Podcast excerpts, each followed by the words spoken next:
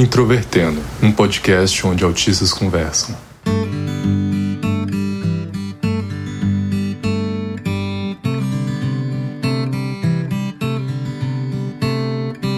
Um olá para você que ouve o podcast Introvertendo, que é o principal programa sobre autismo do Brasil.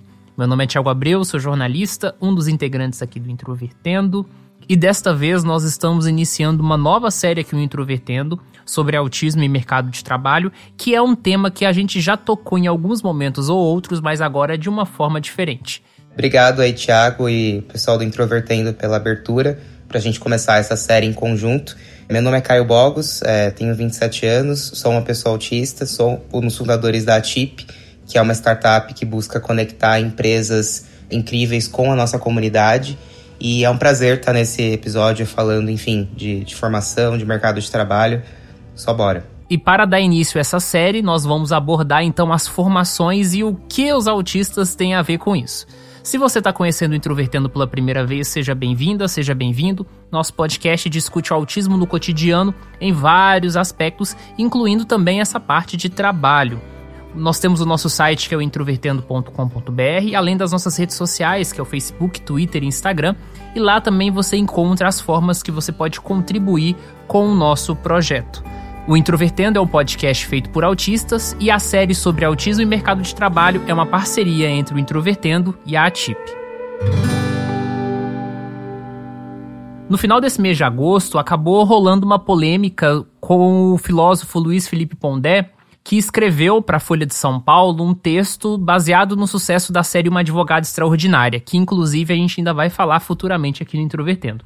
E muitos autistas, não só autistas, mas profissionais e pessoas de várias áreas, ficaram irritados com o texto, principalmente pelos estereótipos do autista gênio e como associam isso ao mercado de trabalho. Porque o próprio Pondé ali fala um pouco sobre habilidades do mercado de trabalho muito procuradas, mas ao mesmo tempo muitos autistas desempregados.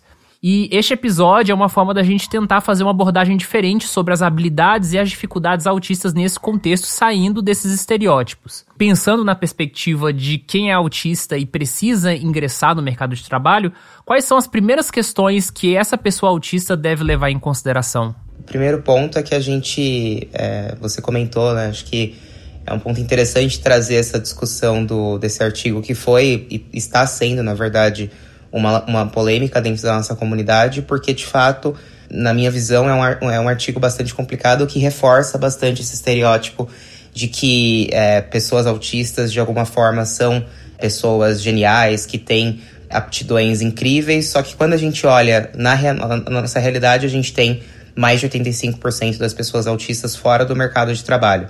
Então a gente precisa se questionar de fato o porquê né, que, que a gente tem, é, tem essa barreira, essas barreiras gigantescas em relação ao mercado e como que de fato a gente consegue tentar minimizar essa, esses problemas, né? Então, eu acho que, que é uma questão, né? Acho que o primeiro ponto é entender, né? Dentro da nossa comunidade, acho que a gente já tem essa clareza, mas acho que pessoas neurotípicas acho que não tem. Que é, não é um problema necessariamente nosso, essas questões de, de, de, de, de adentrar o mercado de trabalho.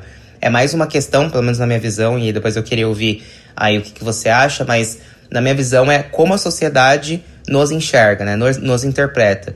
Então, geralmente, ou a sociedade, pelo menos na minha visão e, na, e, na, e nas conversas que eu tenho com empresas e outras organizações, ou a gente, a, as pessoas esperam que as pessoas autistas sejam geniais, né? Que, que vão criar coisas disruptivas, incríveis, é, que vão para o Vale do Silício criar startups e mudar o mundo, ou as pessoas esperam que as pessoas autistas sejam é, que tenham um grau de suporte alto, né? Que elas vão ter, entre muitas aspas, muito trabalho lidando com a gente.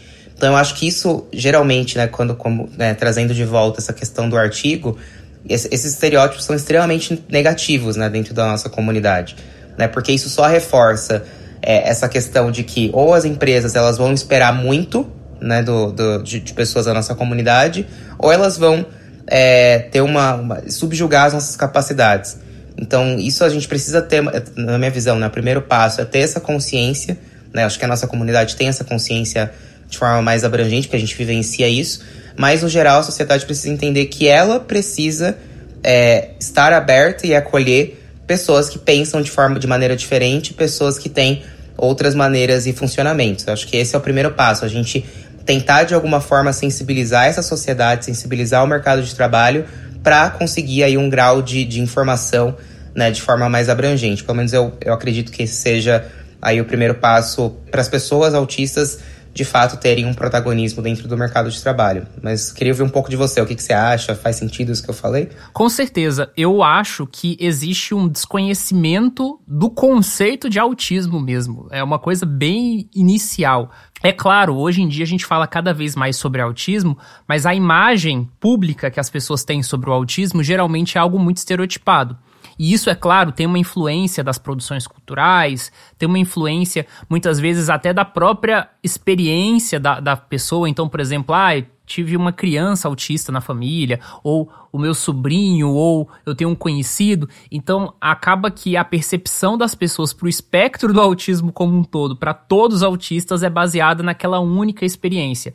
E aí a gente acaba caindo nessas simplificações tanto da ideia do autista gênio, que acaba sendo muito útil né, nessas produções culturais, muitas vezes, quanto do autista muito dependente. O problema é que, como você mesmo disse, a gente lida com a vida real todos os dias e isso acaba tendo um impacto no nosso cotidiano. Acho que a gente pode até relacionar aqui a dificuldade que alguns autistas, por exemplo, com formação superior, têm de ter acesso a certas vagas de trabalho. Isso quando a gente fala, por exemplo, é, sobre concurso ou até mesmo sobre vagas PCD.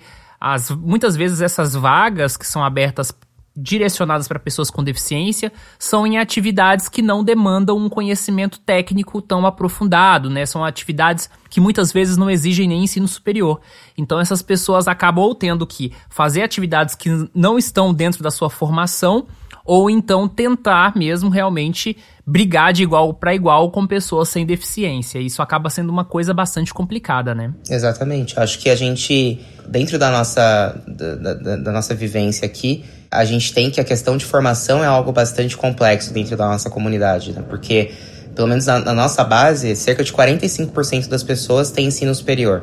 É um percentual grande, né? Quando a gente pensa principalmente em diversidade, inclusão e recortes minoritários. Essa é uma questão muito interessante que você trouxe do de, de que pessoas autistas têm geralmente é, algumas barreiras em relação à formação, né? Então, ou seja, são pessoas que geralmente têm uma formação é, elevada, às vezes um currículo mais elevado, mas encontra aí, dado até mesmo o capacitismo das empresas e da, da sociedade em geral, acabam tendo que ir para vagas que elas não estão, é, não deveriam ser destinadas para, né? Pelo menos não naquele momento. Então, de fato, isso é uma questão bastante complicada, mas eu acho que a gente acabou se complementando nesse sentido que tudo começa por entender e acolher características de, de pessoas diferentes. Eu acho que essa, é, no final, é a beleza da gente viver em sociedade, né? A gente ter seres humanos que pensam de maneira diferente, sendo neuroatípicos ou sendo neurotípicos, mas no caso da gente que é neuroatípico ou neurodivergente, a gente tem um funcionamento diferente, né, do que é esperado. Né? Eu costumo falar que não é melhor nem pior, é diferente, né? Então isso é uma questão muito importante a entender, né, que não é porque eu, por exemplo, sou autista, que eu preciso necessariamente ser genial.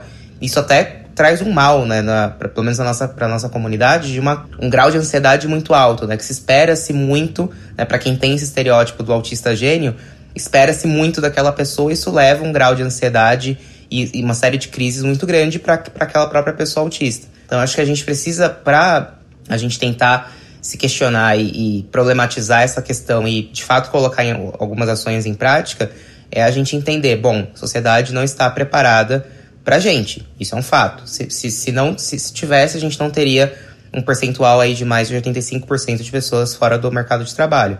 Então, beleza, entendemos isso, como que a gente consegue, é, com base nesse, nesse entendimento, começar a quebrar esses estereótipos que infelizmente só prejudicam. Então, como é que a gente se mostra mesmo como não como uma persona ou como algo como a mídia coloca, enfim, mas como pessoas mesmo, pessoas com características diferentes, com vivências diferentes e de fato levar em conta que o autismo é um espectro, né? Então, você não consegue encontrar uma pessoa autista igual a outra. Eu, por exemplo, eu com certeza tenho as minhas características e você tem as suas. E você é completamente diferente de mim. Então, eu acho que o primeiro passo é entender que há uma dificuldade de acolhimento e empatia dentro da sociedade com pessoas neuroatípicas, neurodivergentes. Uma vez entendido isso, como é que a gente se mobiliza, se organiza, seja nas nossas próprias comunidades ou é, com outras pessoas, criando conexões para tentar quebrar um pouco esse preconceito, levar informação e, claro, a gente mesmo se capacitar também, né, para adentrar esse mercado de trabalho. Você tocou em dois pontos muito importantes, que é sobre essa questão da cobrança, né, da exigência que as próprias pessoas que muitas vezes estão dentro dessa lógica de serem consideradas excepcionais, gênios, isso me fez lembrar o episódio 94, a autocrítica, que a gente já comentou um pouco sobre isso, e também relacionando aqui a gente tem aqui no próprio Introvertendo representados assim pessoas de todas as áreas, de humanas, saúde e exatas, assim como a gente tem na comunidade do autismo, gente com todas as profissões. E aí eu queria saber de você, eu sei que você está dentro de um recorte que principalmente a área da tecnologia, mas lida com autistas de muitas áreas com frequência. Quais são as habilidades de autistas que as empresas procuram num processo de contratação? É, geralmente o que, o que eu tenho mais vivência, né, que de fato é o mercado de tecnologia. Isso, né, até fazendo, abrindo parênteses, é um outro estereótipo também, né, que todo autista ele tem uma aptidão nata para trabalhar como pessoa desenvolvedora, programador, tester, entre outras profissões que a gente sabe que está bastante em alta ultimamente, até porque hoje em dia na sociedade nada se faz sem tecnologia, mas isso também é um outro estereótipo, né? Que, claro, a, a TIP, como organização, a gente foca muito nesse mercado, porque até, até por causa da minha formação mesmo, eu sou formado em sistemas de informação, mas a gente sempre reforça, o autista ele pode ser o que ele bem entender, né? Ele pode ser de humanas, pode ser de exatas, pode ser da área de saúde, enfim. É, então isso é uma questão que, que até fechando esse parênteses, eu achei interessante você ter comentado. Mas, bom, em relação às habilidades, nas conversas que eu tenho com as empresas, é muito se fala da questão do nosso hiperfoco, né? Então, sempre é, tra é, trazida essa questão, né? Principalmente por quem é, já teve algum contato com a comunidade ou com a neurodiversidade de, de alguma forma, pelo menos tem um conhecimento mínimo sobre o tema. A questão de atenção aos detalhes, que algumas pessoas têm graus, claro, diferentes, né? A gente sabe que, como a gente disse é, há pouco, né? Nenhuma pessoa autista é igual a outra. Então, por exemplo, hiperfocos são diferentes, é, as nossas vivências são diferentes, os nossos interesses são diferentes e, consequentemente, a nossa atenção aos detalhes, por exemplo, é diferente. Né? Então, eu, por exemplo, eu, geralmente é, eu tenho uma atenção a detalhes a, determinada, a determinadas coisas, a, a outras eu passa totalmente desapercebido. Então, por exemplo, ah, eu, eu gosto bastante de. É, gostava, pelo menos na época da, da faculdade, né? Pelo menos até o segundo ano antes de de, de, ficar mais complicado, vamos colocar assim, da parte de programação, né? Então eu gostava muito, então eu enxergava alguns padrões, eu tinha aí uma certa aptidão para executar e colocar a lógica em, em, em, execução. Mas tem pessoas autistas que não têm essa, essa atenção a detalhes nesse sentido, mas vai até para outras coisas. Então, para enxergar padrões em imagens, etc. Então, é, tem essa questão, né, retomando, tem a questão do hiperfoco, tem a questão de atenção aos detalhes, de fato trazer outras ideias, então isso é muito destacado, né? E a gente da própria TIP destaca isso nos nossos materiais, né? O potencial de pessoas que têm vivências diferentes, que têm contextos diferentes e que pensa de maneira diferente, né? Novamente, não melhor nem pior, apenas diferente, trazer isso para times, né? Então, a gente geralmente fala no mercado de trabalho que a diversidade e inclusão ela tem um potencial inovador, né? Então, claro que tem o seu, o seu lado é, de impacto social, que na minha visão, né, eu sempre repito isso em todos os, lugares que eu vou, assim, que toda empresa, na minha opinião, tem uma função social, tem que gerar impacto social para trazer de volta o que a sociedade investe nela, né, de alguma forma. Mas do lado prático e pragmático, que como toda empresa gosta, né, a gente sabe que diversidade e inclusão traz um poder de inovação e de, de receita, né, consequentemente de receita. Né? Então, é, geralmente, quando eu converso com as empresas, essa, essas três, três pontos é muito, são muito destacados. Né? Então, hiperfoco, é, atenção a detalhes e a parte de trazer vivências diferentes e uma forma diferente de pensar para isso trazer é, a inovação, seja, essa, é, seja qualquer, em qualquer área, né? não só no mercado de tecnologia, mas também em outras áreas possíveis aí. Essa parte da vivência é muito interessante porque a gente observa isso na comunidade do autismo, ou a própria forma de pensar e sistematizar o pensamento que muitos autistas têm, e eu particularmente vejo isso assim com alguns pares e isso chama realmente a atenção das pessoas. E aí mistura com várias outras características do autismo, como por exemplo, a fala, né, e o interesse restrito também que você falou, né, o hiperfoco. E aí pegando principalmente esse gancho do hiperfoco, O último episódio que saiu no podcast, no dia 16 de setembro, foi o Hiperfocos Estranhos e Bizarros 2, o episódio 223. E lá a gente falou muito sobre a habilidade de autistas em sistematizar, catalogar as coisas que têm interesse, né? Por exemplo, a Thaís falou sobre a vontade dela de ficar falando sobre objetos astronômicos e guardar isso na cabeça de uma certa forma, eu da minha forma enciclopédica de organizar música. A gente tocou muito nesse assunto. E como você, Caio, também já falou um pouco sobre o hiperfoco, como é que autistas podem usar essa essa forma de sistematização, de catalogação das coisas ao seu favor no ambiente do trabalho? Essa questão é muito interessante, né? Porque eu tenho essa, essa catalogação também, né? Então, é, eu, eu sou difícil só para documentar isso, confesso, assim. Eu tenho uma dificuldade grande de gerar documentação da, da minha forma de raciocinar. Mas tudo isso eu tenho, eu tenho um passo a passo, tá? Que é até difícil quando geralmente eu, eu interajo com o meu time, né, com o time da TIP. Eu até, eu até falo, né? Olha, pessoal, eu tenho muita coisa na minha cabeça, né? Minha cabeça ela funciona de forma às vezes não muito, não muito linear, mas se você me falar, olha, eu quero que você fale disso, por exemplo, sei lá, é, um, uma solução nova ou algo que, que a gente vai, vai, vai lançar. Eu consigo fazer o passo a passo e catalogar né, onde cada coisa entra, onde deve entrar cada artefato, onde que eu quero é, que determinada coisa aconteça, enfim. Então, eu tenho também essa, essa questão bastante forte, eu só tenho um problema sério com, com a documentação disso, que de fato às vezes falta, falta tempo e, e às vezes me, me gera um certo grau de ansiedade, mas essa questão é muito interessante.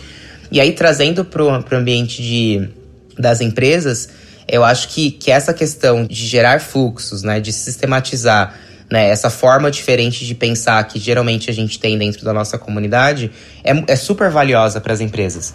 Né? Seja pessoas autistas, por exemplo, trabalhando em processos, né, então numa área de processos. É isso é seria super interessante. Por exemplo, a gente tem um, uma vivência dentro da própria TIP. É, a gente recentemente contratou uma pessoa é, neurotípica para trabalhar como uma, pessoa de processo, né? processos e projetos. É, e tem sido incrível, assim, porque é, é, geralmente, né, é, é, essa pessoa ela pega o que eu tenho na minha cabeça, né, que às vezes está sistematizado, mas não de forma documental, e ele consegue traduzir isso, né, e não só ele, mas as outras pessoas que a gente tem no time, né, que a gente também contratou uma outra pessoa de, de Customer Experience. Então, são, são as, assim, as duas pessoas que estão me, me ajudando justamente nesse processo de enxergar coisas que eu não, não consigo ver né, no, no, processo tradicional, né? Então, quando eu tô com alguma dúvida, eu sempre procuro essas pessoas para me ajudar, né? Porque geralmente ter esse olhar de quem tá de fora, né? E, e, pessoas autistas têm também essa questão de sistematização, de catalogação, que eu acho que isso é muito importante. A gente tá tocando em alguns aspectos bons, né, positivos e que geralmente chamam a atenção também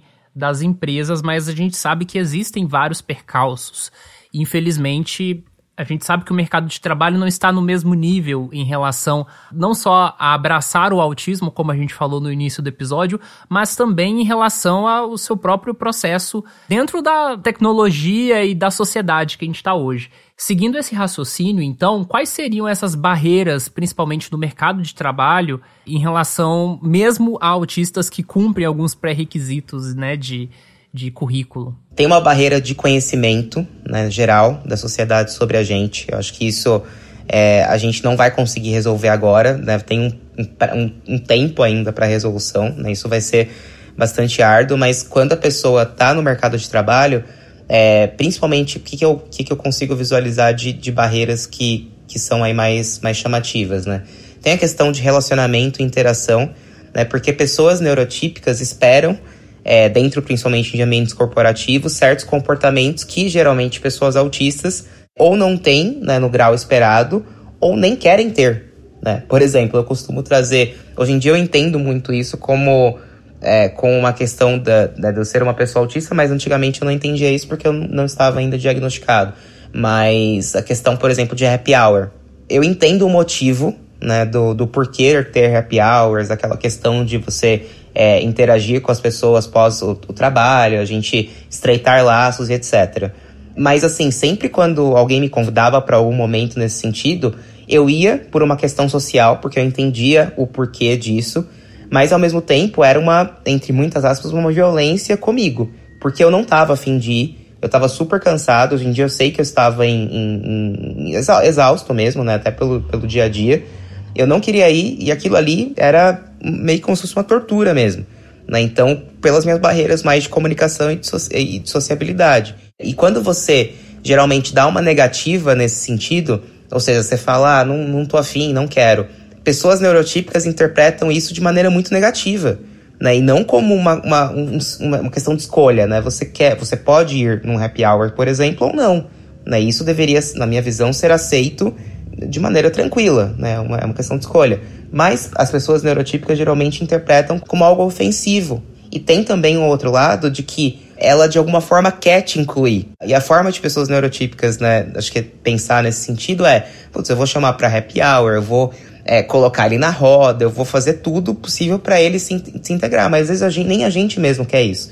A gente quer, na minha visão, ser respeitado, ser acolhido dentro do nosso ambiente de trabalho e que respeitem as nossas características.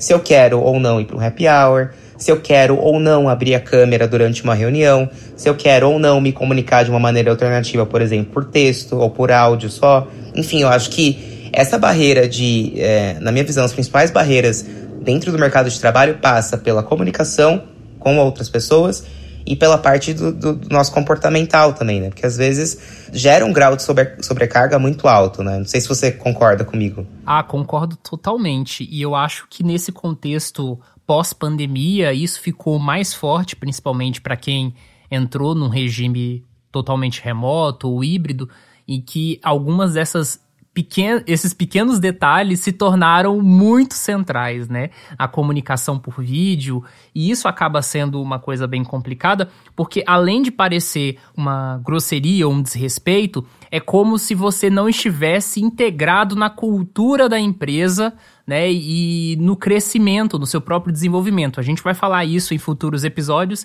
e acaba sendo uma coisa bem difícil. Exato, é como se você não fizesse parte da empresa, né? Por você não, de alguma forma, não querer abrir a câmera naquele momento ou nunca querer abrir a câmera, que isso é uma opção de cada pessoa, né? Poxa, abrir a câmera não vai, não vai piorar ou melhorar seu trabalho, né? Na, na minha visão. Mas é mais uma barreira de comportamento, né? De como que as pessoas esperam que outras se comportem em situações sociais. E isso geralmente a gente quebra bastante, né? Esse, esse comportamento esperado a gente não tem, né? E, e, é isso que, que eu acho que é uma barreira, né? Porque por isso que as pessoas, por isso que a gente tem um percentual alto de pessoas autistas fora do mercado de trabalho. E aí até puxando um, um gancho, né? A gente tem também, claro, barreiras na, na parte de formação. E essas barreiras na parte de formação, elas vão, elas vão muito, na minha visão, ao encontro com essas barreiras do mercado de trabalho. Porque a gente tem atualmente é, por exemplo, o que é muito comum no mercado de tecnologia, principalmente, né? É bootcamps, né, gratuitos, sendo organizados para pessoas com deficiência, que no final, às vezes, não são pensados para pessoas com deficiência. E principalmente pessoas é, com deficiência, no caso, o autismo, que é considerado legalmente uma deficiência. Então, são bootcamps que você tem que abrir a câmera quando você se quando você está apresentando, ou você tem que obrigatoriamente apresentar ao vivo. Você não pode achar uma outra forma de apresentar um, um projeto, um trabalho, por exemplo, ah, gravar. Isso gera um grau, né, pelo menos para mim, de ansiedade gigantesco. Né? Eu geralmente lido bem com a questão do ao vivo, mas certos momentos eu prefiro, de fato, fazer tudo o que, que eu tenho noção do que, que vai acontecer, né? Porque esse grau de incerteza ele me deixa bastante ansioso. Então, acho que, por exemplo, quando a pessoa, a pessoa autista ela, ela entra, ela já está fora do mercado de trabalho.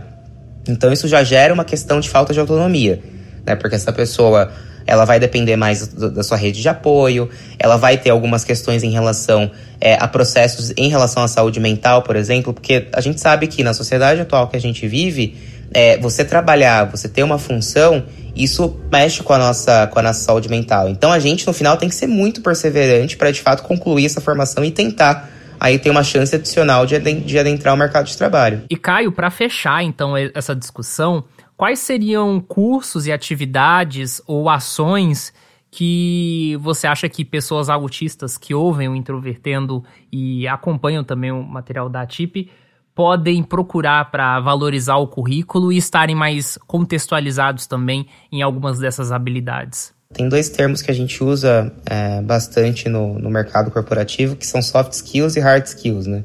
Traduzindo, hard skills é toda a parte técnica, né? Então, é toda a parte que, que depende do ensino técnico mesmo da, de determinada função.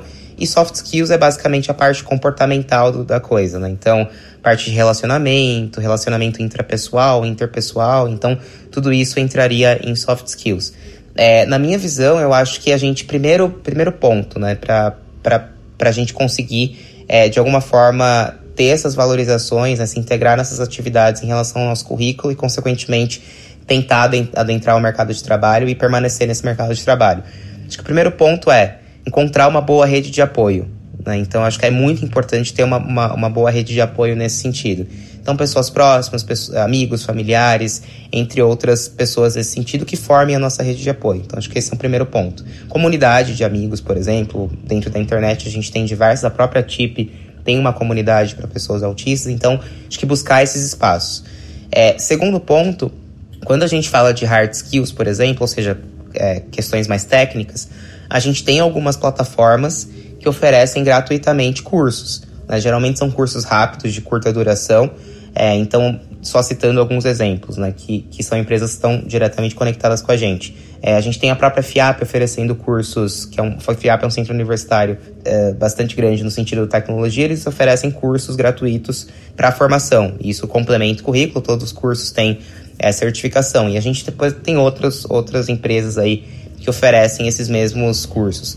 Quando a gente vai para soft skills, a gente tem algumas plataformas também que tem é, alguns cursos de, de comportamental, relacionamento, etc. Eu só indico tomar um pouco de cuidado, assim, quando a gente olha para esses cursos, geralmente quando a gente fala de comportamento, relações e etc., é muito pensado em pessoas neurotípicas. Então só teria esse discernimento em relação a, ao que levar em conta e o que não levar em conta. Mas a gente tem algumas plataformas nesse sentido, por exemplo, a Beta, que é, que é uma plataforma da CIA de talentos, ela tem toda uma plataforma no sentido de, de aprendizado de soft skills.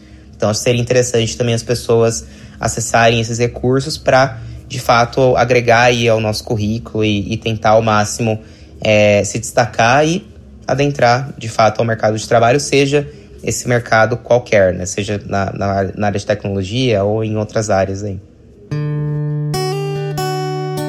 Então, Caio, muito obrigado por estar aqui com a gente no Introvertendo. Eu acho que foi uma discussão bastante produtiva, apesar né, de ser só 30 minutos, a gente conseguiu entrar em vários temas. É claro, isso faz parte de uma série que a gente vai destrinchar várias outras questões relacionadas ao mercado de trabalho, mas fique à vontade aí para poder falar algo para o nosso público e voltar aqui também no próximo episódio. Legal, obrigado aí pela, pela abertura, Thiago. Obrigado pelo bate-papo. Acho que foi super bacana, né? Como você comentou, a gente conseguiu abrir diversas discussões, seja é, em relação ao preconceito da sociedade, seja em adaptações no próprio mercado de trabalho, pensando em informações. Então, acho que foi super bacana que a gente pode destrinchar isso nos próximos episódios. E aí eu faço um convite para quem está nos ouvindo, que se identifica é, no espectro autista, de entrar na nossa comunidade que atualmente a gente está no formato beta ainda, uh, que está funcionando atualmente no Telegram. E para entrar na comunidade é só preencher um cadastro que está disponível ali no nosso site, então é só acessar tip.io e acessar ali um botão está escrito pré-cadastro e acessar a opção de, de se cadastrar como atípico, tá? Então é uma comunidade que a gente, como eu disse, está ainda em formato beta, que a gente está aprendendo bastante ainda como é, puxar discussões, como que a gente consegue interagir da melhor forma sem gerar sobrecarga para ninguém, que isso acho que é um ponto importante também. Então a gente está aprendendo bastante com quem está lá e faça esse convite aí oficialmente, acessem um link que, que o Thiago é, sabiamente vai deixar aqui na descrição e aguardo vocês lá. E tô super disponível aí para qualquer dúvida, enfim, podem me acionar nas redes sociais, LinkedIn, Instagram, é só buscar ali Caio Bogos e, e eu tô lá. Então, pessoal, é só acessar o link que está na descrição. A gente aguarda vocês aí no próximo episódio da série que vai sair em outubro. E nesse mês de outubro tem episódio do Introvertendo toda sexta-feira, certo? Então, até semana que vem.